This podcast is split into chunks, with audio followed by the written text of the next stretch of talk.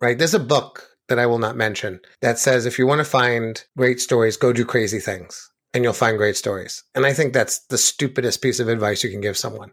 What it's really saying is your life isn't interesting enough already. Go make it more interesting. I believe everyone's life is intensely interesting. I think the problem is is that we just walk by moments without asking ourselves what it meant. I was playing golf with a friend a couple of summers ago. His name's Steve. It was 100 degrees. I left my Gatorade in the car. We're climbing up this hill on the sixth hole and he sees that I'm dying. And he turns around and goes, Matt, I have an extra Gatorade. Do you want it? And I said, no, even though I wanted the Gatorade and he had an extra one. Mm-hmm. And that's weird. So we finish the round of golf. I get in the car. Steve drives away, but I don't drive away because I'm a storyteller. I'm interested in my life. I'm curious. I say to myself in the car, why didn't you take that Gatorade? Most people don't ask the question, they drive home. We do things all the time for reasons that we don't understand and we don't explore the reason why. We just move on. And so I sit in the car and say, why didn't you take the Gatorade? And it takes me a minute and then I suddenly understand. When I was a kid, I was hungry all the time because we didn't have enough food to eat. So as a kid,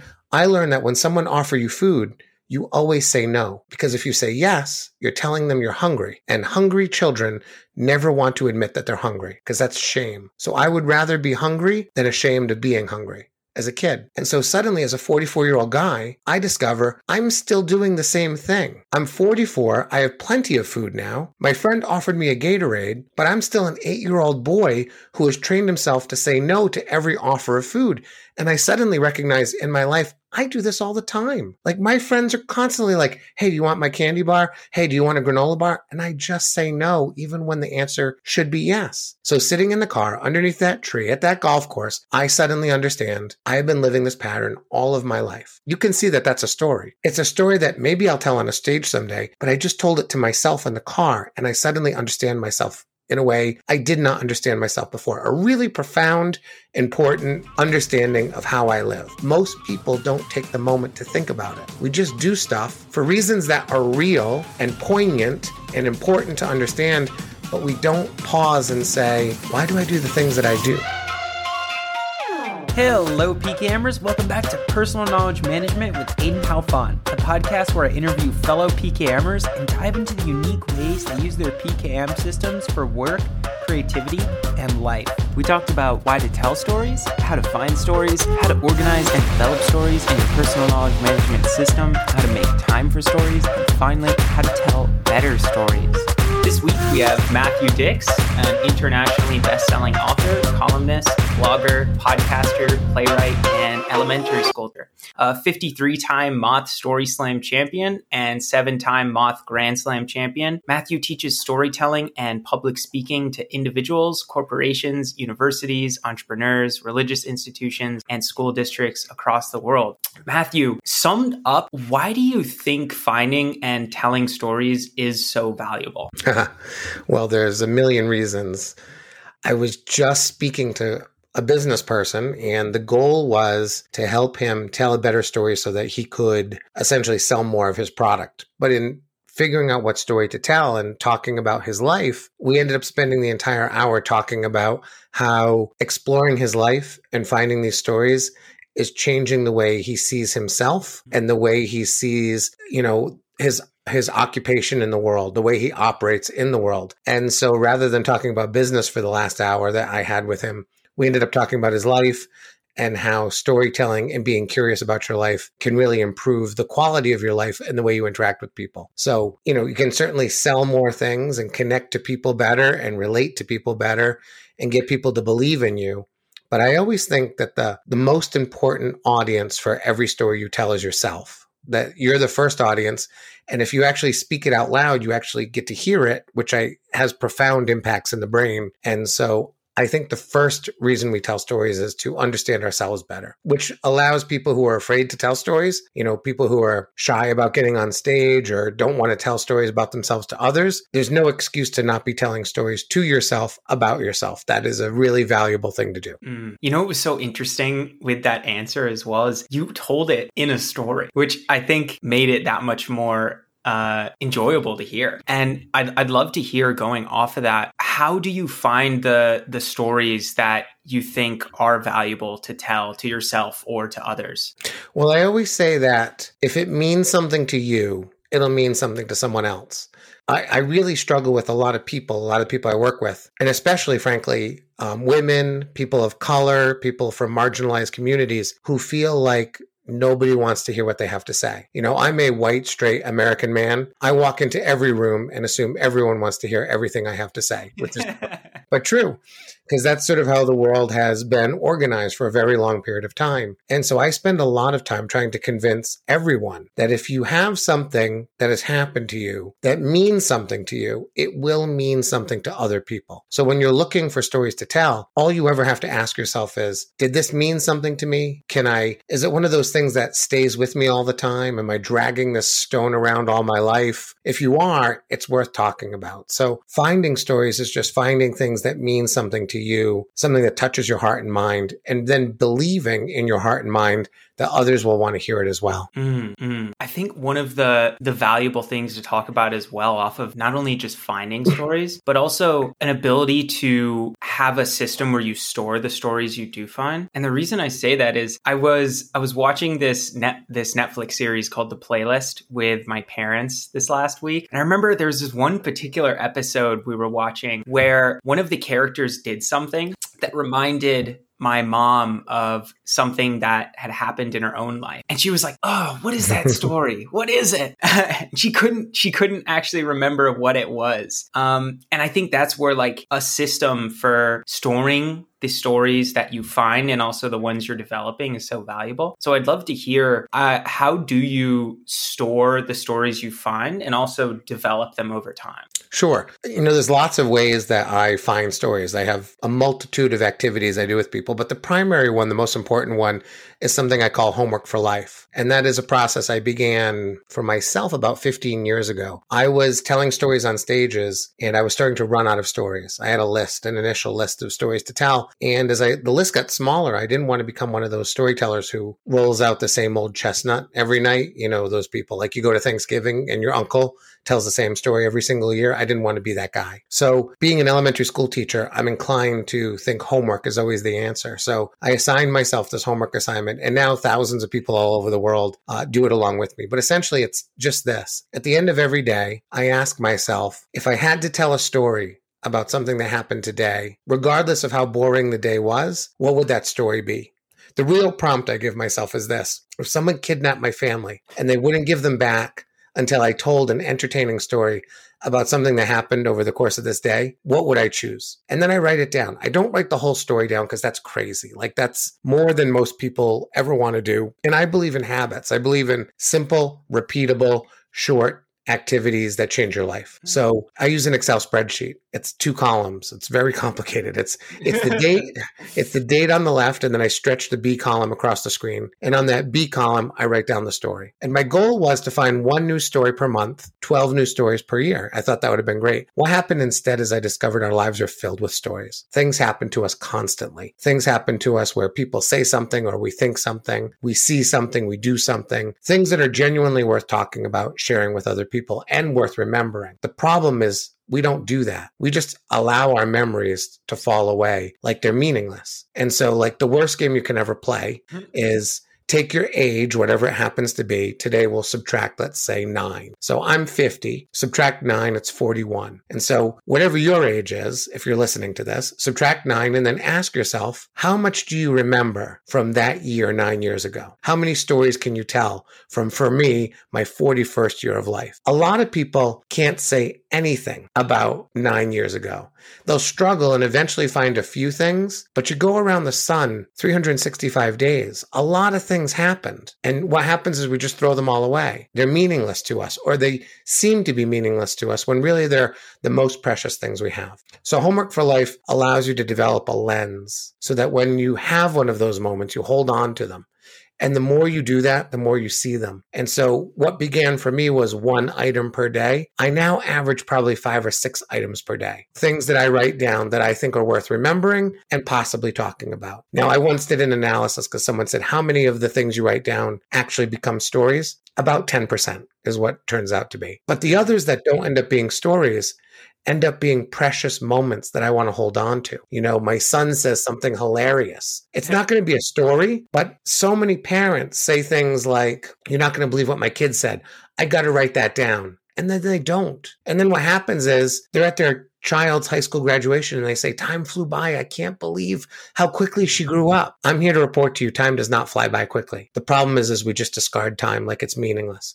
And if we mm-hmm. actually take note of the moments along the way, time slows down for us. And so my children are 13 and 10, and they feel 13 and 10. It feels like 13 years and 10 years because I've been marking the days day by day by day, and I haven't lost a day with them. And so Homework for Life will let you collect those stories, find those stories because the best storyteller is the one who has the most stories to tell. Mm, that was beautiful. I and I think that one of the powerful things that you're getting on is just the the power that comes in just writing down like one to two sentences every day. Because nobody wants to write like a three page story right when, when, they're going to bed. They they can totally write one to two sentences though. Well, I, that's why I love that spreadsheet because it forces me to capture it in literally maybe four sentences. I have to capture the moment, and if it's a really big day, maybe I'll use use two or three cells to fill the one moment, but that's very rare most of the time it'll fit in a single cell. Yeah. You know, one of the questions I had off of that, because I've been doing this process ever since I heard about it from you a year and a half ago,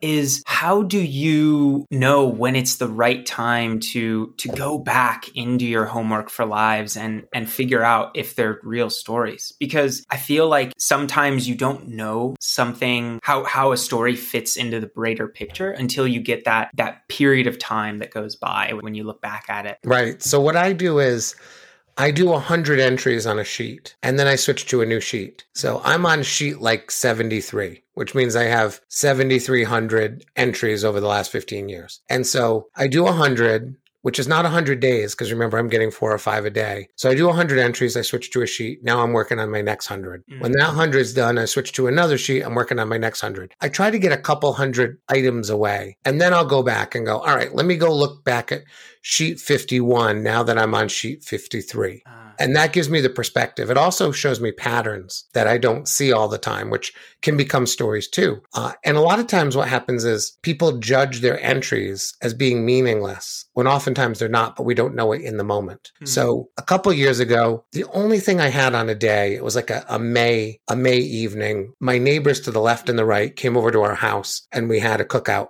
on the back porch the first cookout of the summer or the, the, coming summer. And that's all I had. I remember writing it down and going, God, this is a boring day. All I have is neighbors came over, we had a cookout. But that's what I put. That was the one thing that made that day different than every other day. A month later, the neighbors to my left, the house I'm looking at right now while I talk to you, they announced they were getting divorced. And we couldn't believe it. We thought they were perfectly happy together.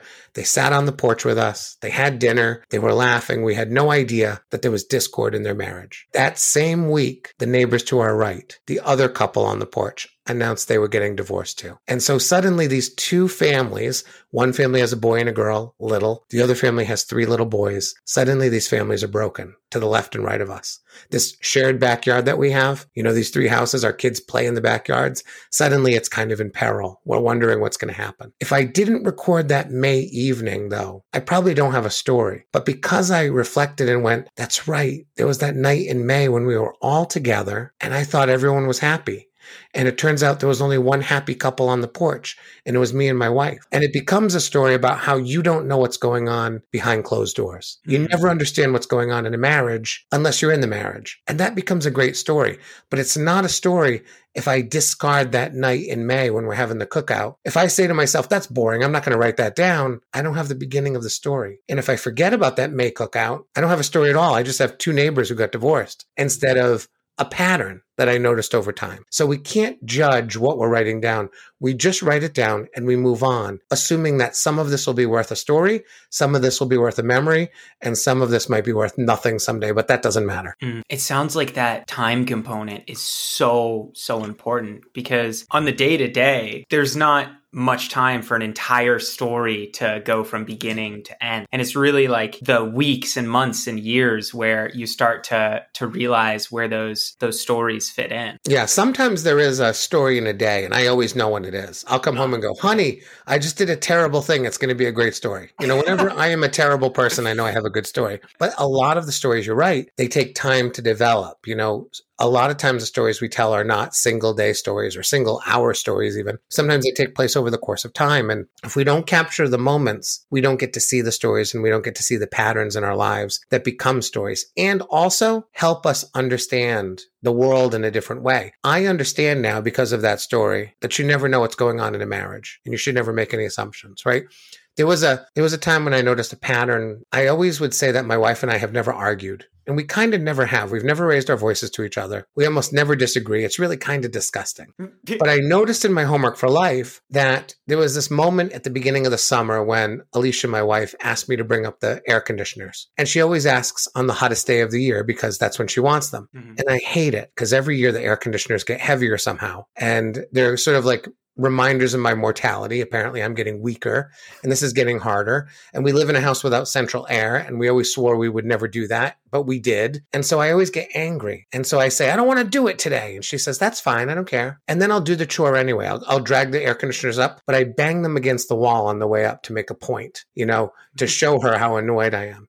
And then, like, you know, a month later, we're having friends come over and she wants me to mow the lawn. And again, it's the hottest day of the year. And she says, Can you mow the lawn? And I say, I don't want to mow the lawn today. It's hot. And she goes, Okay, no problem. And then I go outside and I mow the lawn, but I do it like aggressively, like I'm running across the lawn, you know, like I'm mowing the lawn in an angry way. and I notice these patterns and I suddenly realize I do argue with my wife, but I don't argue with my voice.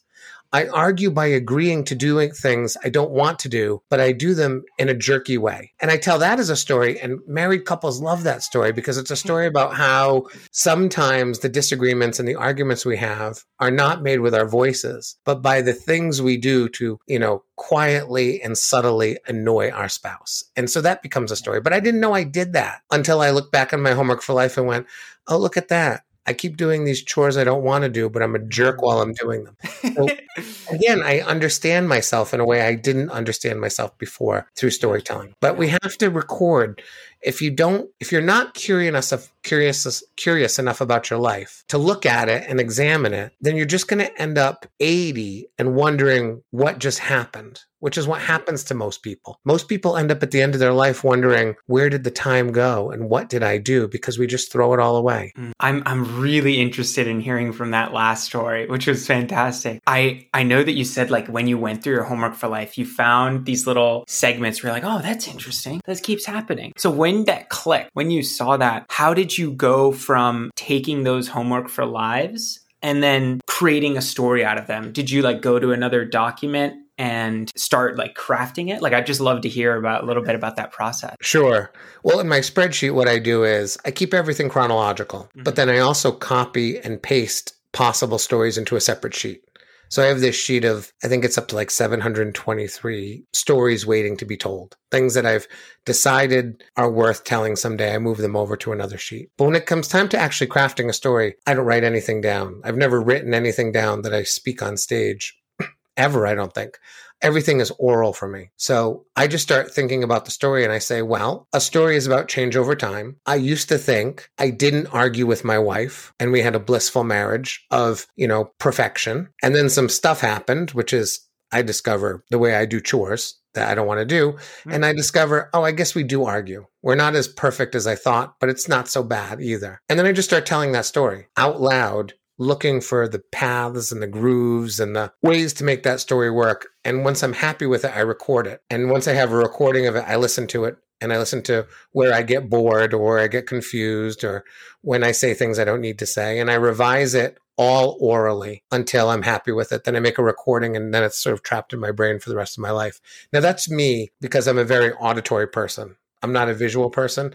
I'm also a writer. I'm not opposed to it. I mean, I've published six novels and two books of nonfiction. So I'm not opposed to writing at all. I write a blog post every single day for the last 21 years. So writing is a big part of my life. But when it comes to speaking out loud stories, things I'm going to say on stage, talks I'm going to give, I don't like to write anything down because once I write it down, it doesn't sound like me in the speaking version of me anymore. It sounds like me on the page rather than me on the stage. And because I can remember so well what I hear, but can remember nothing about what I see, um, I use that ability to remember what I hear to help me on stage. Yeah. And it probably helps on stage as well, because if you forget a certain part of the story, because it's not like rigidly memorized, you can you can improvise and just tell it in slightly different way. Yeah, I don't memorize anything and I don't support memorization on stage.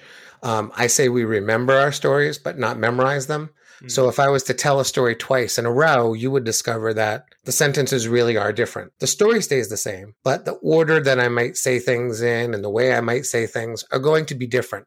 Now, the more I tell a story, the more I'm going to find the perfect way to tell it. So I have a couple stories that I use in workshops all the time, for example.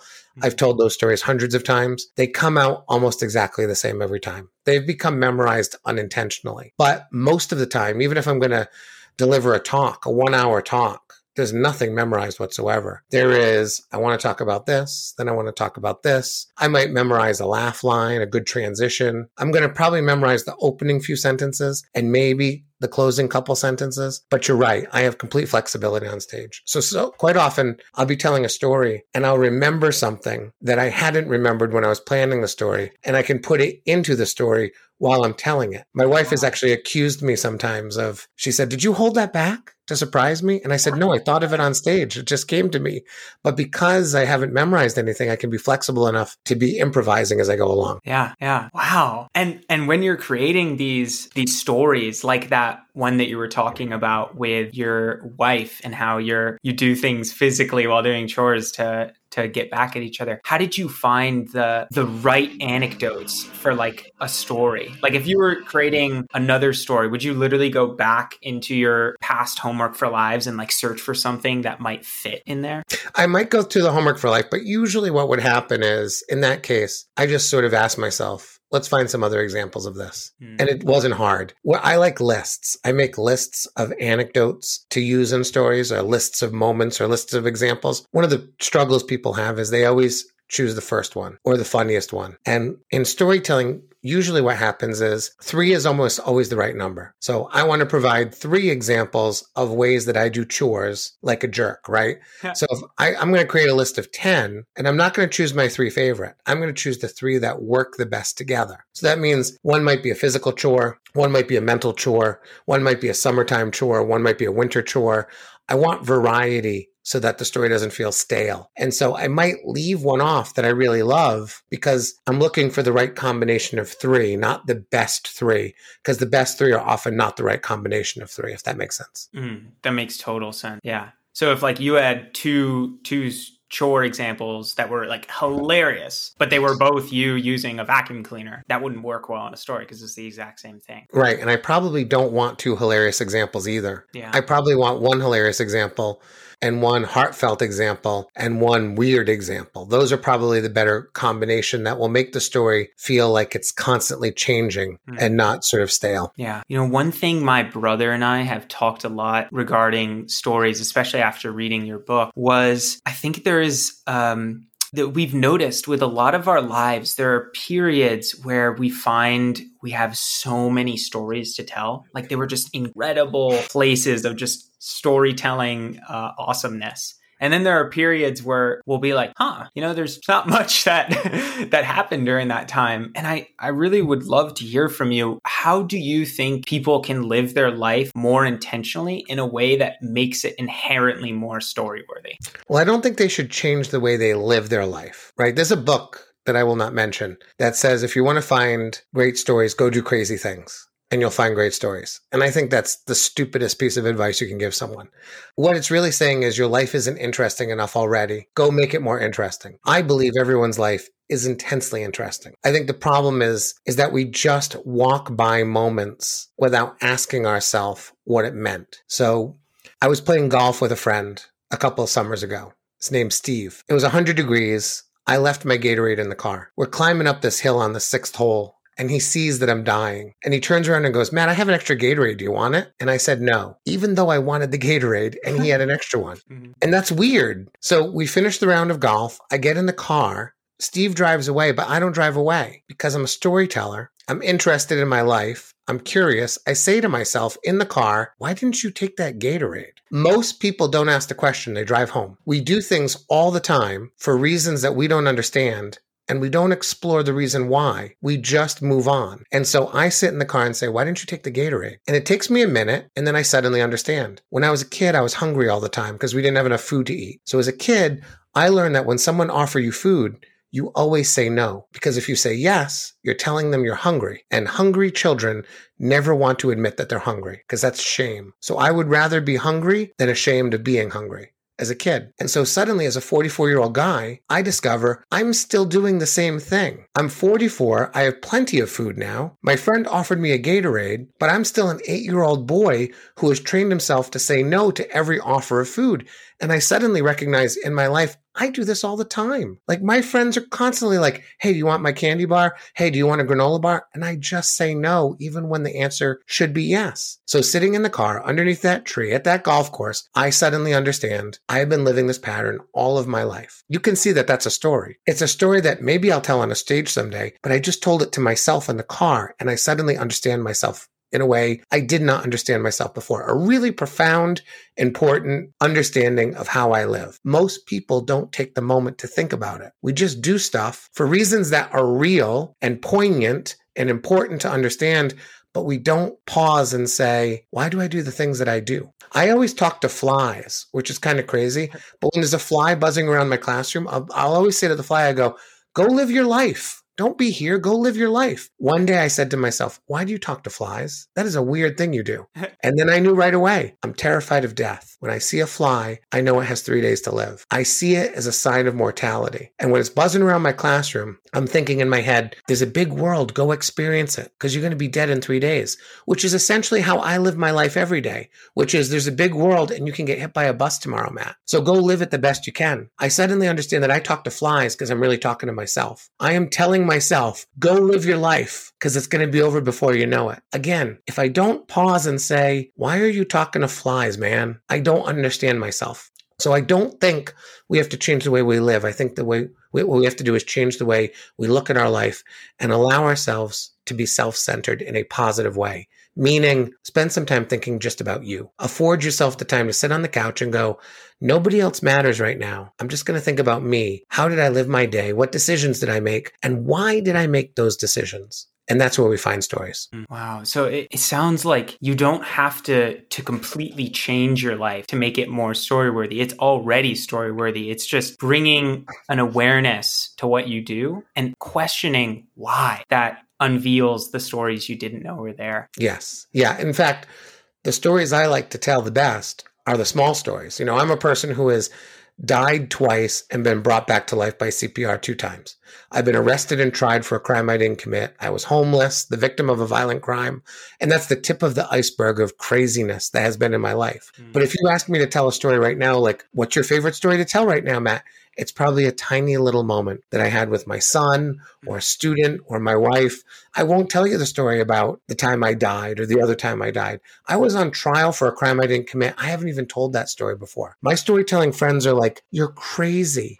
You've never told the story of the trial. And I say, Well, I had a little moment with Charlie the other day. I'd rather tell that because those stories are oftentimes more connective to people because it's hard to connect to a trial. It's easy to connect to a story about a little boy who discovers something about the world that he didn't know a moment ago and changes the way I think about the world too. So you don't have to look for big things and you don't have to change your life. Your life is already story worthy. You just have to see it. Mm, that makes so much sense. You know, a lot of the stories I've told, um, they are like a little bit more of what you were describing, like those epic moments. And then I realized like those aren't the stories that I seem to see people seem to resonate most with. In fact, one of the stories that people like most, uh, I was sitting in my kitchen doing a geometry test. And like a very responsible high schooler, I had decided to study for it the morning of mm-hmm. instead of the night before. So I was really, really studying. I knew I had to to study. Otherwise, I wouldn't do well on the test. So my dad walks downstairs. He comes in. He says, Good morning, Aidan. I don't even respond. I'm just studying my geometry. He goes over to the cat bowl where one of our cats, Lola, is. He starts talking to her in this little baby voice. He's like, Oh, little kitty.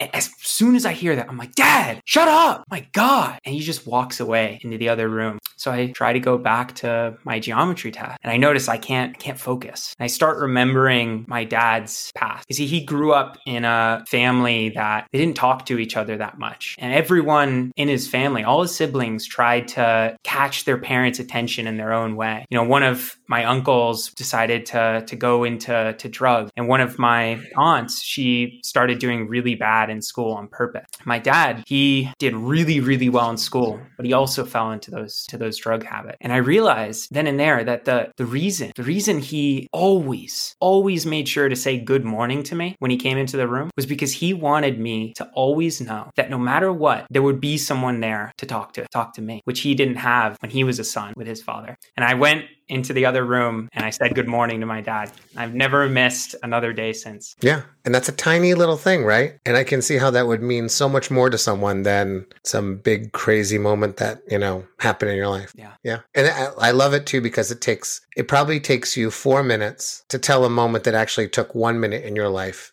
to explain fully right? And it's a perfect example of the why do I do the things that I do, right? Why does my father do the things that he does? And now I have a story to tell. Yeah. It's great. You know, I'd I'd love to hear with with all of this um these stories that you make of these like little little moments. How do you find the the time and the space to to create these stories throughout your day? Well, thankfully, because I don't write them down, I'm, I do not have to sit down and commit them to paper. So mm-hmm. my storytelling sort of crafting takes place in the shower while I'm driving a car, mm-hmm. while I'm riding my bike. Uh, I, you know, my dog has passed away, but my dog was an audience for many of my stories when I would take her for walks. So I'm crafting my stories through the day. I'm really sort of picking through them when I have a moment and pausing when I get out of the shower and, you know, picking it back up when I'm in the car. Uh, I do a lot of thinking about the structure of the the story, but once I start actually crafting, I believe in speaking out loud. I don't think anything you do in your head that you don't say out loud counts. We sound really good when we're not actually saying the words. When we're imagining saying the words, we sound brilliant. I also know that the way our the way our chemistry works, the way our biology works, our mind and our brain are very separate things. Our brain is constantly listening to what we say for signals. Like there's a lot of research that says all you have to do is say, I'm happy, and your brain will release chemicals that will allow you to be happier that'll that'll you know it listens to what we say and then responds to what we say and so we can actually change our mood just by speaking about changing our mood the same thing happens in storytelling though if you tell a story out loud to yourself it has a fundamental and physical impact on you that does not happen if you say it to yourself without speaking it out loud. Mm-hmm. So saying our stories out loud to ourselves is important, which is why the shower and the car and the bike ride is good because you can talk to yourself and people don't think you're crazy. You know, it's a little harder to do it. Like, can't work on my story while I'm having dinner with my friends because that's weird, you know, or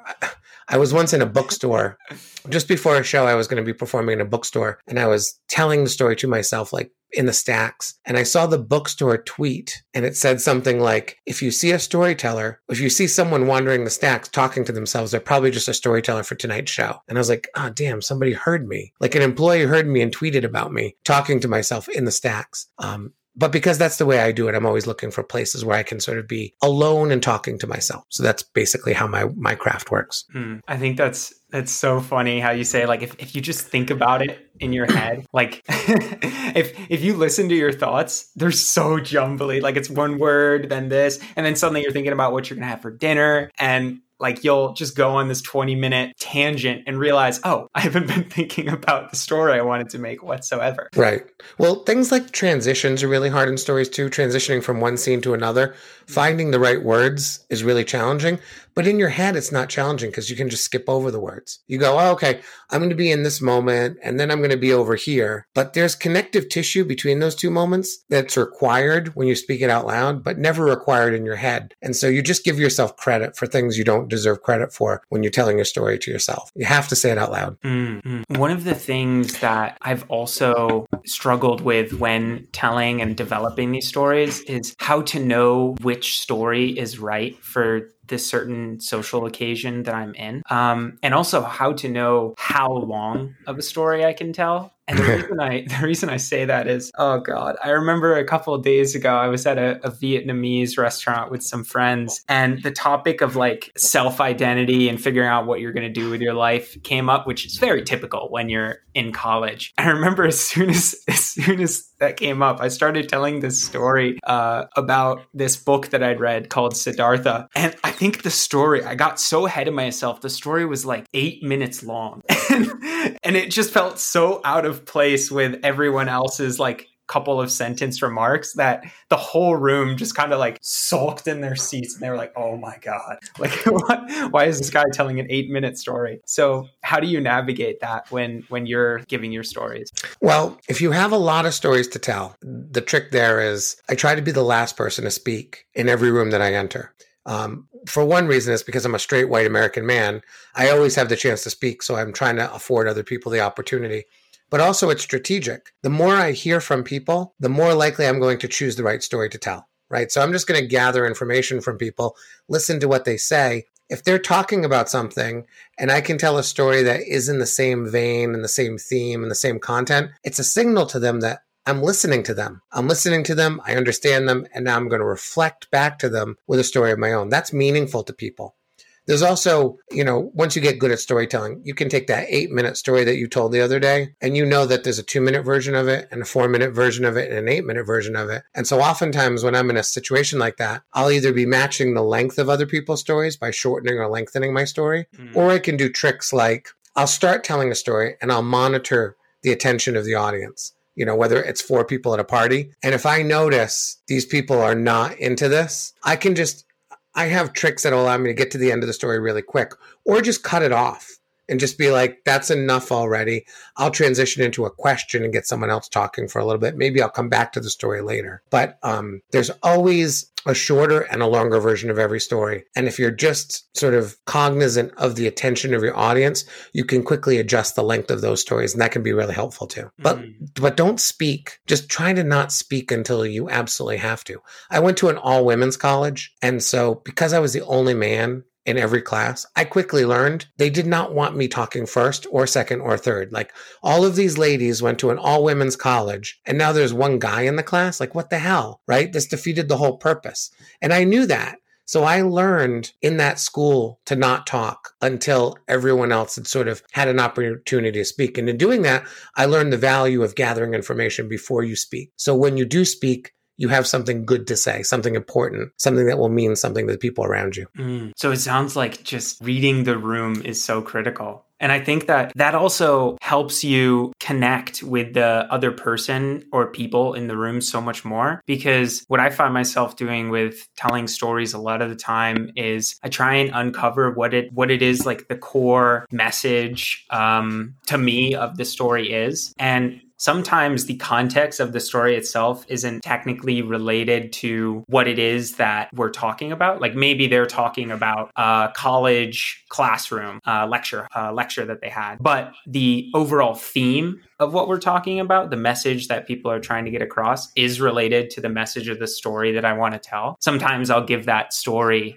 anyways and because they're related uh, it ends up feeling very connected. Yeah yeah that's um that's probably you know the best kind of story to tell in response to that. You know it's often not entertaining if someone tells you a story about a crazy bike ride they had for you to tell your crazy bike ride because that's repetition you know? Yeah. that's what five, fifth graders do in class all the time. I'll say oh this thing happened to me you know, I was playing with my dog and then a hand goes up. I was playing with my dog, another hand goes up. And I'm like, that's boring. But like if I was playing with my dog and it made me feel happy, tell me a story about something different that made you happy and that's a better story to tell so those kinds of those kinds of tricks are useful yeah a couple of days ago i was standing with my mom and dad in the kitchen. And I was telling them that one of the things I was finding most difficult about being back at home during winter break instead of at college is I felt like the level of intellectual conversation was so much lower because naturally I was just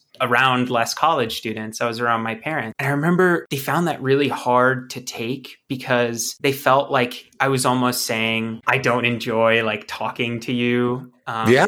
And that's that's that's not what I was trying to get across. What I was trying to say is it's not it's not um it's not you that's the problem. It's just me as a, a 19 year old. I'm like I'm so crazy about learning. Like I want to everything is new to me. I'm like a like a kid almost. And I I wanted to hear from you how do you think it is that you can make conversations which aren't intellectual, you know, not about like some novel that you all read, um, still meaningful or still like enjoyable uh, without having it just be small talk about the weather? Oh, well, it's storytelling.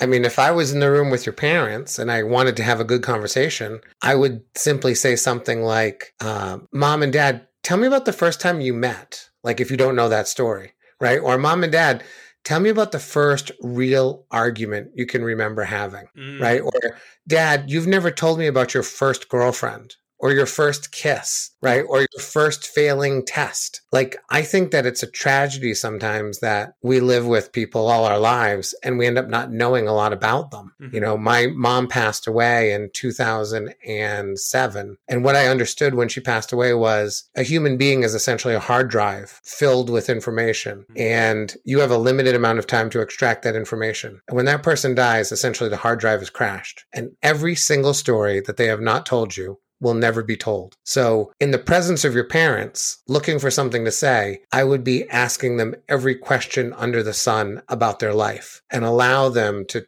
tell you the stories that they haven't gotten around to tell you, either because they didn't think you'd be interested or they haven't thought about them in a long time, right? Or they thought, you know, he doesn't want to hear this. You know, and instead, uh, that's what I would be doing. I would be asking every possible question, thinking that my time with my parents is limited. Not only the length of their life. But as a college student, you don't have that much time with them now anyway. Like you have winter break and then you're off again. And, and, there will come a day when you will wonder, you know, I don't know um, sort of my birth story. My mother passed away before I ever heard about the day I was born, like what that day was like for her. And now that I've had children, both of my children absolutely know what that day was like for the for me and my wife the day they were born. That story is in the world, out of the hard drive. It's in their hard drive now. I don't have that from my mom though, because never asked. And the number of questions that I did not ask my mother that I can never ask again that the list grows every day. And so that's the way to have meaningful conversations that are not about, you know, the book that you read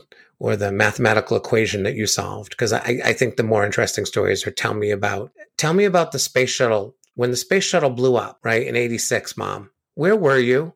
And what was that like right? Um, 9-11 mom. You know what was going on on 9-11 on your life? You know the day of your marriage mom. You know tell us about the wedding.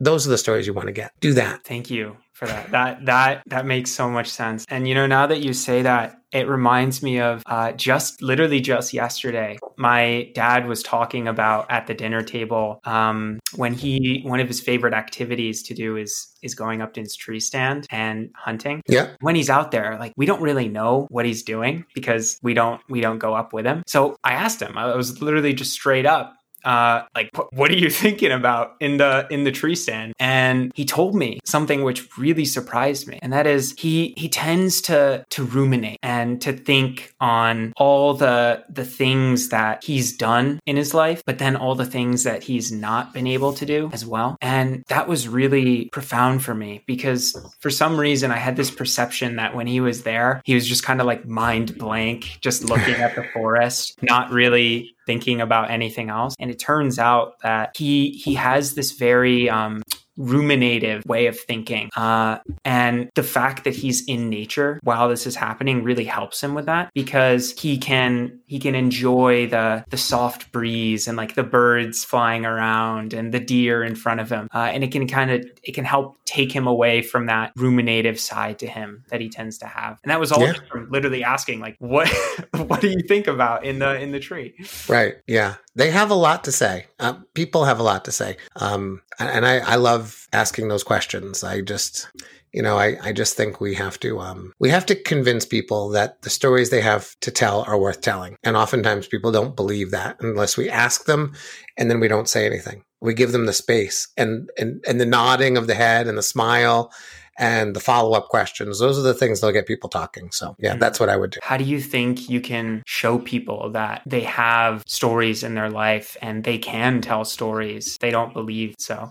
Well, you can start just by you know, most people will tell you a story one on one. You know, sometimes they'll say, like, I don't know if this is really worth talking about. And I always go, it absolutely is. Tell me everything. But um, just having good questions, the right questions will draw stories out of people. So, you know, if I say, what was your first pet? You know, when they tell me the story of their first pet, and, you know, they say, my first pet was a dog named Joe. And I say, oh, what kind of dog was it? And they say, oh, it was a beagle. When did you get Joe? Oh, we got Joe for Christmas, actually. Really? For Christmas? How did your parents present Joe the beagle on Christmas? And suddenly I'm in the story of a Christmas morning and somehow parents presenting Joe the beagle, right, on Christmas morning. And as long as I'm asking questions, nodding, smiling, thanking them for telling me it, that's the signal to them that what you just did was worth my time. And then I'll follow it up with another one. Or I'll share my own. The time we brought the two cats home for the kids and how they refuse to wake up, right? And I'll tell her, I'll tell them that story. So they'll hear about my kids' first cats, right? And and that's a reflection back at them of a first with a pet. So just asking questions and responding with interest and with time, you know, and with follow-up questions, I think all of that will tell people you have things to say. Mm-hmm. Yeah. So just showing them that like you're interested in what they are saying can teach them that the stories they do have are valuable. Yeah, especially people, especially people who have been marginalized in their lives, who have been silenced in their lives. Those are the people that need it the most. So, you know, anyone who has had a hard time making space for themselves, I try to make as much space as I can for them and um, and just be as encouraging as possible. Those are the stories we don't get. And I don't have a lot of my mother's stories because she didn't share a lot. Um, you know, she was depressed most of her life, did not share very much and now she's gone. You know, and my father, I don't know my father. He left when I was seven, and I've been trying to reconnect with him all my life. And he's had a whole life that I have no knowledge of whatsoever. You know, and both of those people, for some reason, don't feel the need to share their lives with me or didn't think I was interested enough hmm. to hear from it.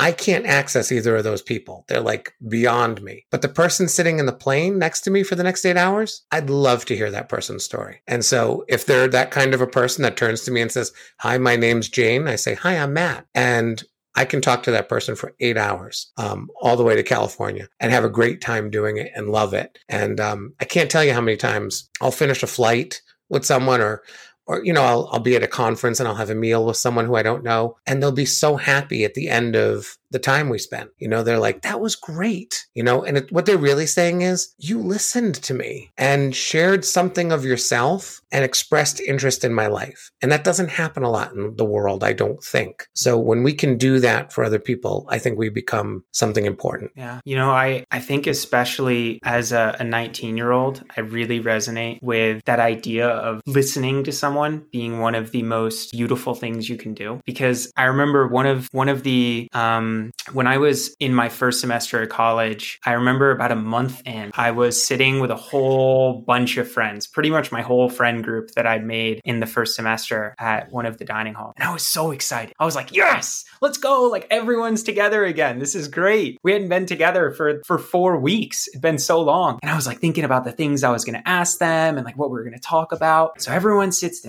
and then one at a time, they all go on their phone, whether yeah. going through Instagram, through TikTok, through whatever. And I tried to start a conversation. I was like, yo, like, uh, you know, how was your day? Or what did you what was some of the favorite things that you did this last week and i get like a, a couple of responses yeah. and it never went further and i remember that moment was so painful because nobody nobody was listening yeah yeah it's um it's not ideal you know um a simple policy of like putting the phone upside down on the table would be great but i know that's not a it's not a doable thing. It's it's all over too. You know, I ask my students all the time, my fifth graders. I say, um, how often do you try to get your parents' attention, but they're staring at your their phone? And every hand goes up. They're always like, "Oh my god, I was talking to my father for five minutes, and then he didn't hear a word I said because he was staring at the phone the whole time."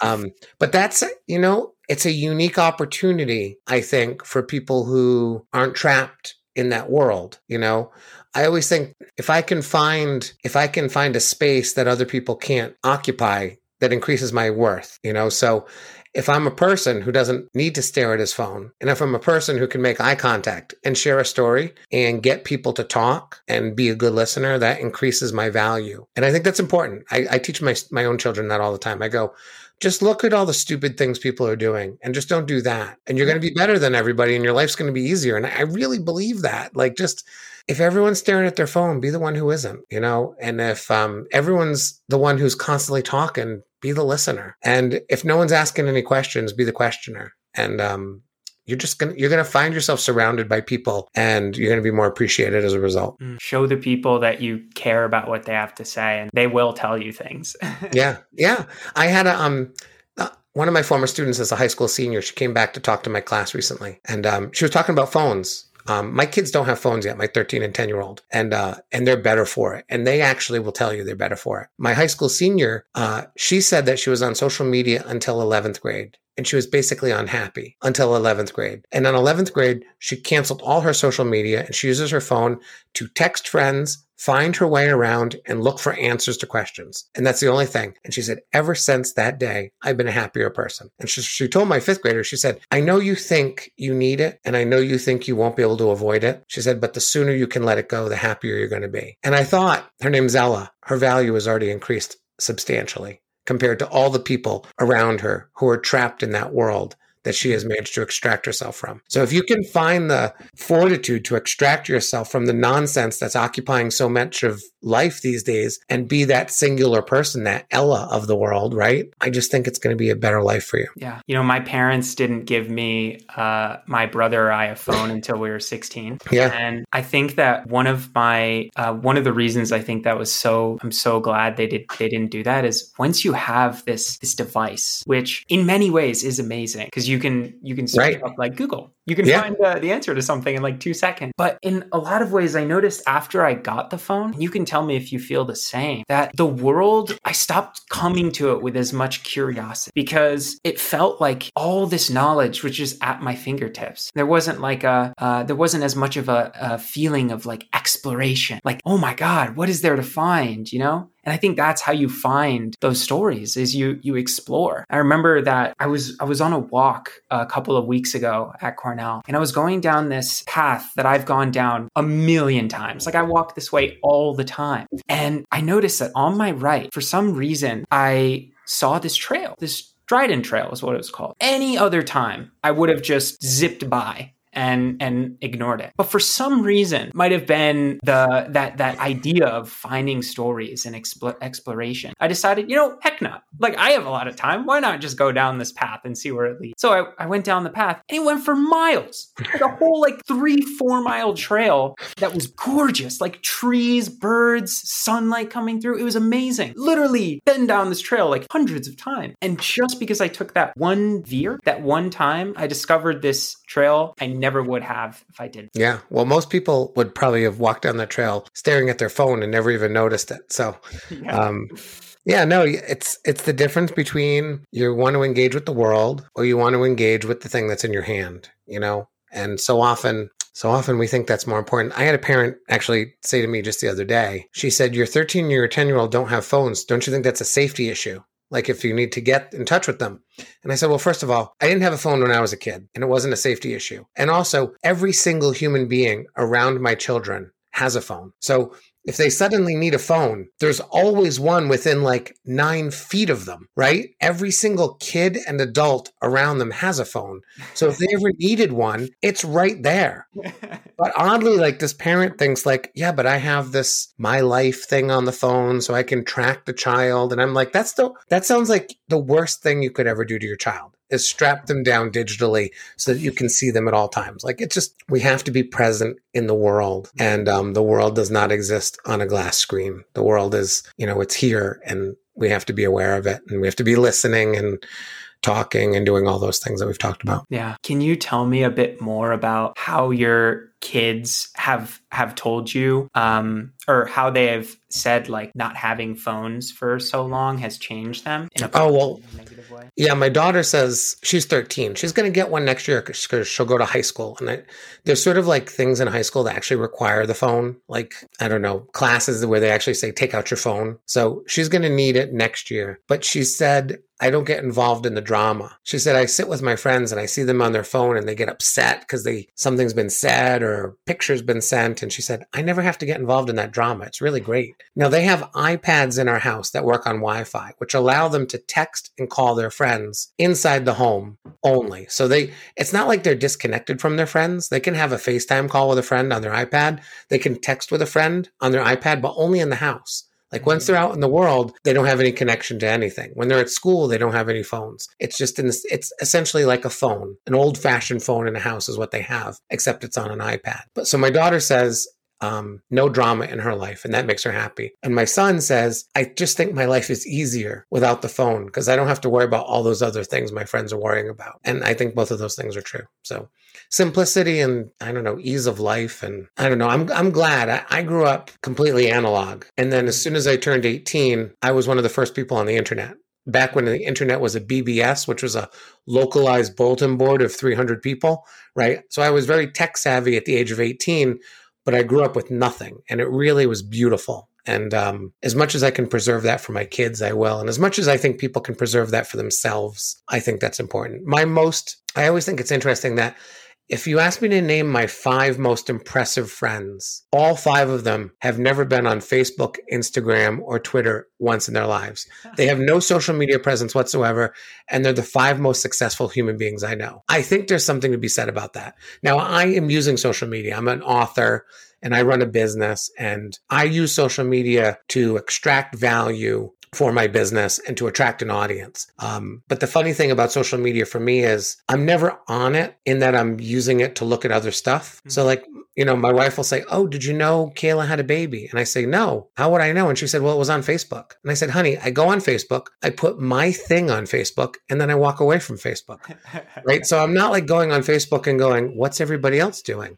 I'm I'm going on Facebook and saying, Here's a thought I had, goodbye. And then I walk away till the next day. And the next day I come on and go, here's another thought I had, goodbye. And so, you know, I'm not opposed to any of these things when they're done with purpose and intent. The problem is nobody does it with purpose and intent. The problem is, is that every single time we have a moment of downtime, we instantly turn to the thing that is simplest to fill our time, which is the thing in our pocket. And we often open up a application that makes us feel worse about ourselves when we're done looking at it. So it doesn't help us in any way anyway. So we, purpose and intent is what we have to use when we're approaching all of these things, including life. I think that last thing you said is is so important to to hone in on. I I'm of the belief it's very hard to do something wrong in awareness. Like if you're if you're fully and truly aware as you're going throughout life, like you'll catch yourself as you start diving into that YouTube rabbit hole or, yeah. that, or that social media rabbit hole and I think, like you said, like I also use social media, but I think there's such a difference between using it intentionally and using it unconsciously. Yeah. Because, like you, um,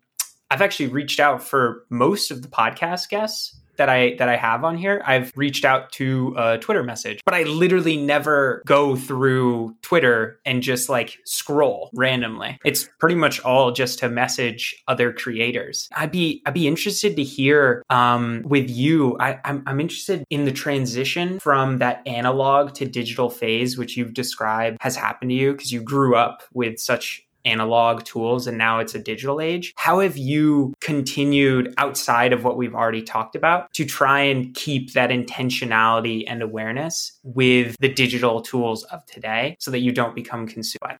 Well, I just I guess I think of them as tools, and I think most people don't. Mm-hmm. You know, I think that there's content creators and content consumers in the world. Where we're, ideally, we're going to be a little bit of both. Most people are not. Most people spend their lives consuming the content of other people. Mm. Um, and so I often talk to students and, and, and adults even.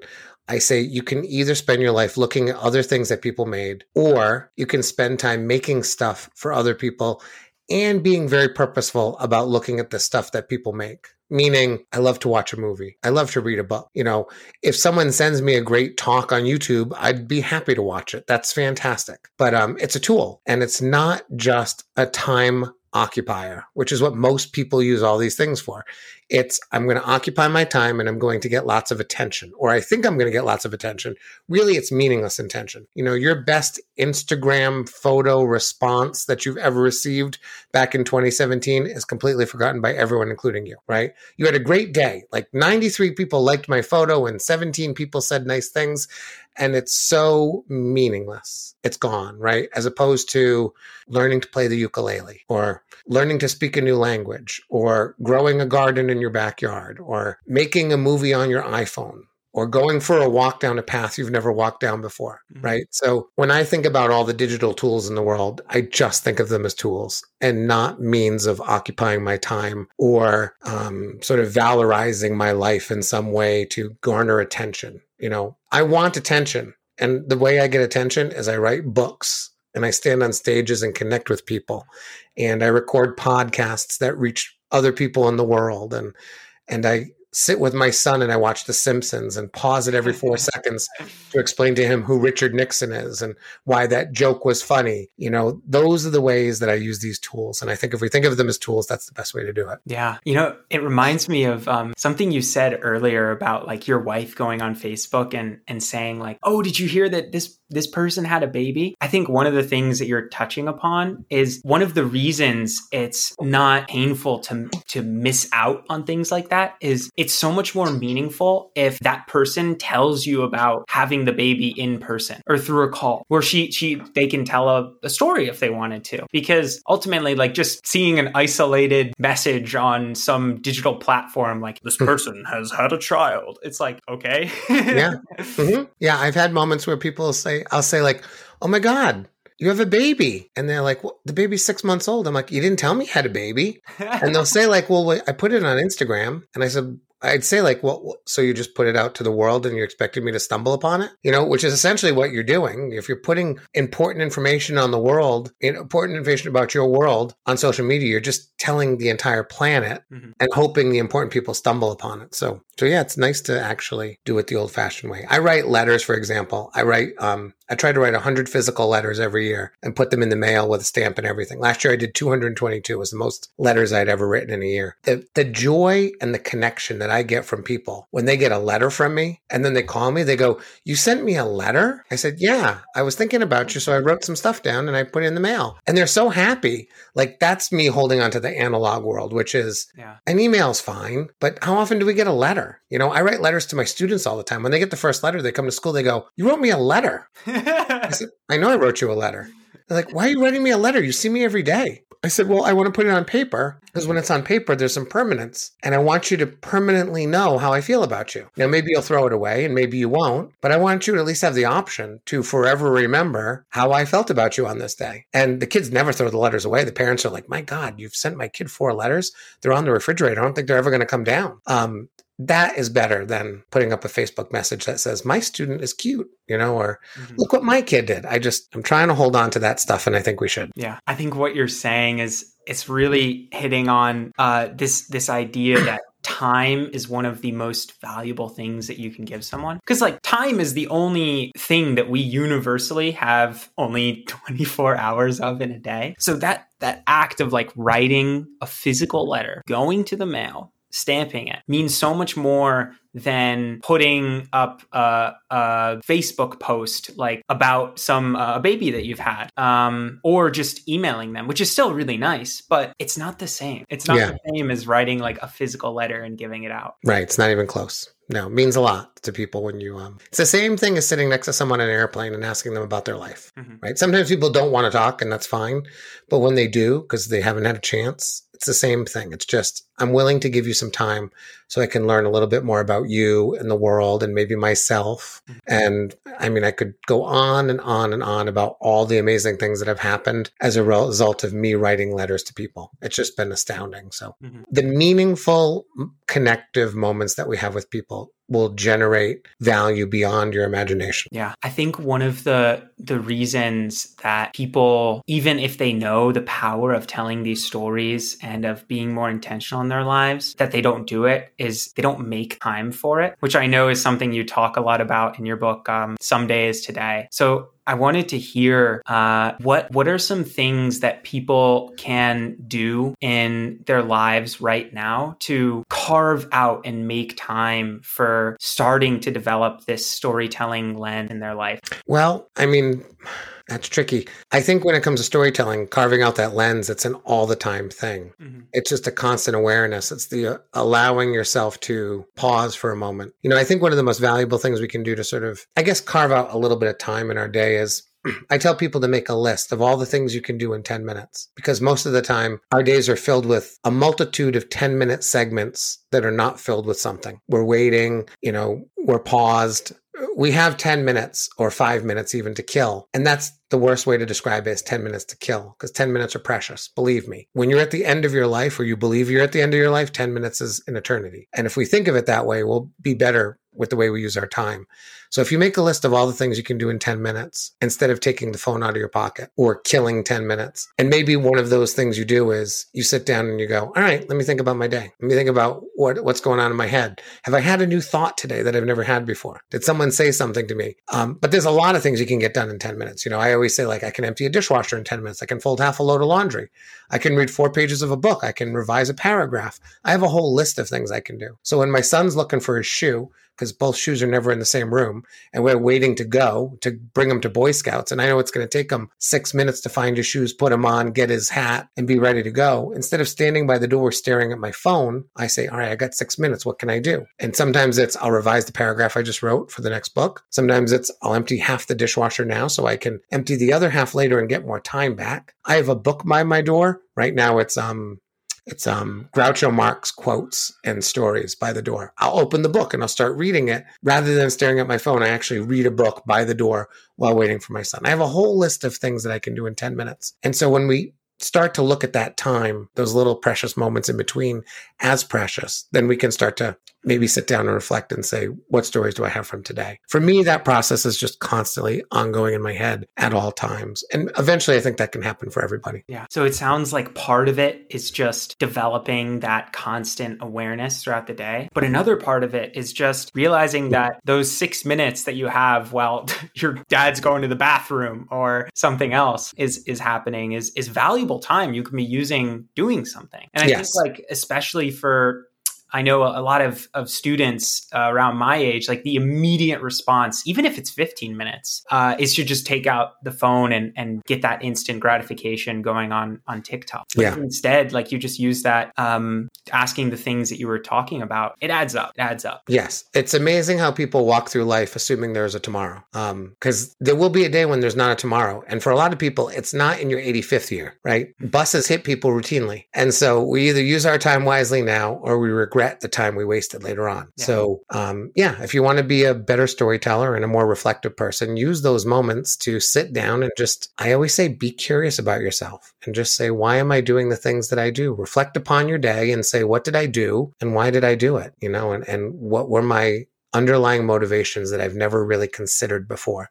And that's where we find stories and understanding and all of those things. Mm-hmm. Yeah. So I think uh, some of the main things that we've talked about so far in regards to storytelling are like why tell stories, how to organize and find stories, um, how to develop that like storytelling lens, how to make time to tell stories. But I think one thing that we haven't talked about, which might be blocking some people from telling stories in their lives, is they just don't think that they're good storytellers. And I'd like to to hear from you uh, two questions. You can attack them any way that you'd like. The first is, how do you think that people in the next like five minutes, if they're listening to this, can become better storytellers? And then secondly, how can you over a long period of time become better at storytelling outside of just telling more stories? Whether that's like reading novels and analyzing them, or like watching movies or hearing other people's stories, anything. Okay. I'll give you two things. So, to become a better storyteller right now, open every single story you ever tell for the rest of your life with two things location, and action. Tell people where you are and be doing something. Most people don't start stories this way. When we open with location, we activate imagination. If I say I'm standing on a beach, you now can see me on a beach. If I say I'm standing in the kitchen, you can now see me in a kitchen. I activate imagination through location because location is automatically imbued with a thousand adjectives. And almost always the specificity of the beach or the kitchen is irrelevant to the story. So put me in your kitchen, put me on your favorite beach. Perfectly great for me. And then we start with action, which is a signal to the audience that I'm actually telling you a story, right? I'm not starting my story with, let me tell you a little bit about my grandmother, right? That's not a story. That's an essay about your grandmother, which no one has ever wanted. Um, you might tell me something about your grandmother through the course of the story, but that's not the way to begin a story. We can, if we start with location and action, we grab attention immediately, and that's important. So if you just do that, you'll be a better storyteller over the long term, pay attention to movies because stories are essentially movies we put in the minds of our audience. So pay attention to a movie. When I was watching a movie last night with my family, I asked myself things like this Oh, they surprised me. How did they surprise me? Oh, that was funny. Why did I laugh? What is the arc of this movie? At the beginning of the movie, the character was this. How were they changed at the end of the movie? Oh, they were like this. How did that happen? So ask yourself questions like that while you're watching movies. I always, whenever I'm surprised, whenever I laugh, whenever I find myself in suspense, I ask myself, how did they do that? Mm. And if you do it long enough, you'll start to go, oh, they kept me in suspense by telling me most of the things I needed to know, but not one thing. Mm. So suspense is holding something back oh, they surprised me because they set something up half an hour ago by teaching me something and then they upended it 30 minutes later. That surprised me. Oh, that's a way to surprise, right? How did they make me laugh? Oh, they used nostalgia. That's interesting. Nostalgia is always funny. So pay attention to movies and how movies move you emotionally. And then you'll start to find ways to do the same in the stories that you tell. I think that's such great advice. I, I remember I was driving back home after watching the most recent Avatar movie with my brother. As we were driving, he turns around and he asked me, like, so what'd you think of the movie? And I was like, I I didn't really like it that much. And he was like, but but the message, it was so good. Like, you know, like love your family and like the message is it's great. And I was like, yeah, the message was good. That's great. But the message is not all that matters. It's the the package that it's given. And and the problem I had with the movie was that there was there was no surprise. There was no like question as I was watching it as to what was going to happen. It was like watching a Marvel movie. Like I knew the entire time the hero was going to win. I knew mm-hmm. I knew it was going to happen every single scene. So the message was great. It was awesome. But the way it was told was not engaging. And I think that's really what you what you were saying with like the grandma thing.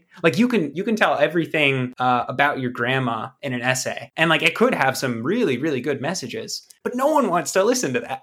No. they want they want to hear that message told in an engaging way, and that yeah. is what you can do with stories. Right. So pay attention to movies. That'll be very helpful. Yeah. yeah. I wrapping up would like to ask something that uh, I ask all of the the people on my my podcast and that is what are three books that have resonated with you most all right so made to stick by chip and dan heath mm-hmm. it's the best teaching and storytelling book there is um, it's fantastic it's five ways to to make messages memorable so um, every teacher should read it. Every storyteller should read it. Made to stick. Um, Stephen King's On Writing mm. is the best writing book there is, both in terms of here's some practical advice as well as here's what the life of a writer really looks like. And so that book saved me when I was getting ready to quit on writing and thinking I couldn't do it. That book rescued me and convinced me I could be a writer. And then Kurt Vonnegut's Breakfast of Champions. Um, he breaks every rule there is in writing. And when I read that book, he's a character in the book as himself actually at one point. And you read a book like that and you realize there are no rules. You get to do whatever you want. And that freedom, that understanding that that there is there is no one imposing laws on my work, that freedom that the book afforded me was extraordinary. So those three books. And they're all great. They're all you should read all of them multiple times. I have. So yeah. Oh, thank you. I, am definitely gonna read Make It uh, Made to Stick. yeah, it's great. Yeah. Uh, and then the the last thing, um, for anyone listening, if they wanted to find you outside of the podcast, where could they go? Oh, they could just go to matthewdicks.com. Um, everything basically is there. They can also go to storyworthymd.com. That's where um, I do a lot of my storytelling teaching and things like that. If they want to know more about homework for life, there's a TED talk on it. If you just Google the phrase homework for life, my TED talk will come up and it'll give you a lot more explanation and description on how to follow that process.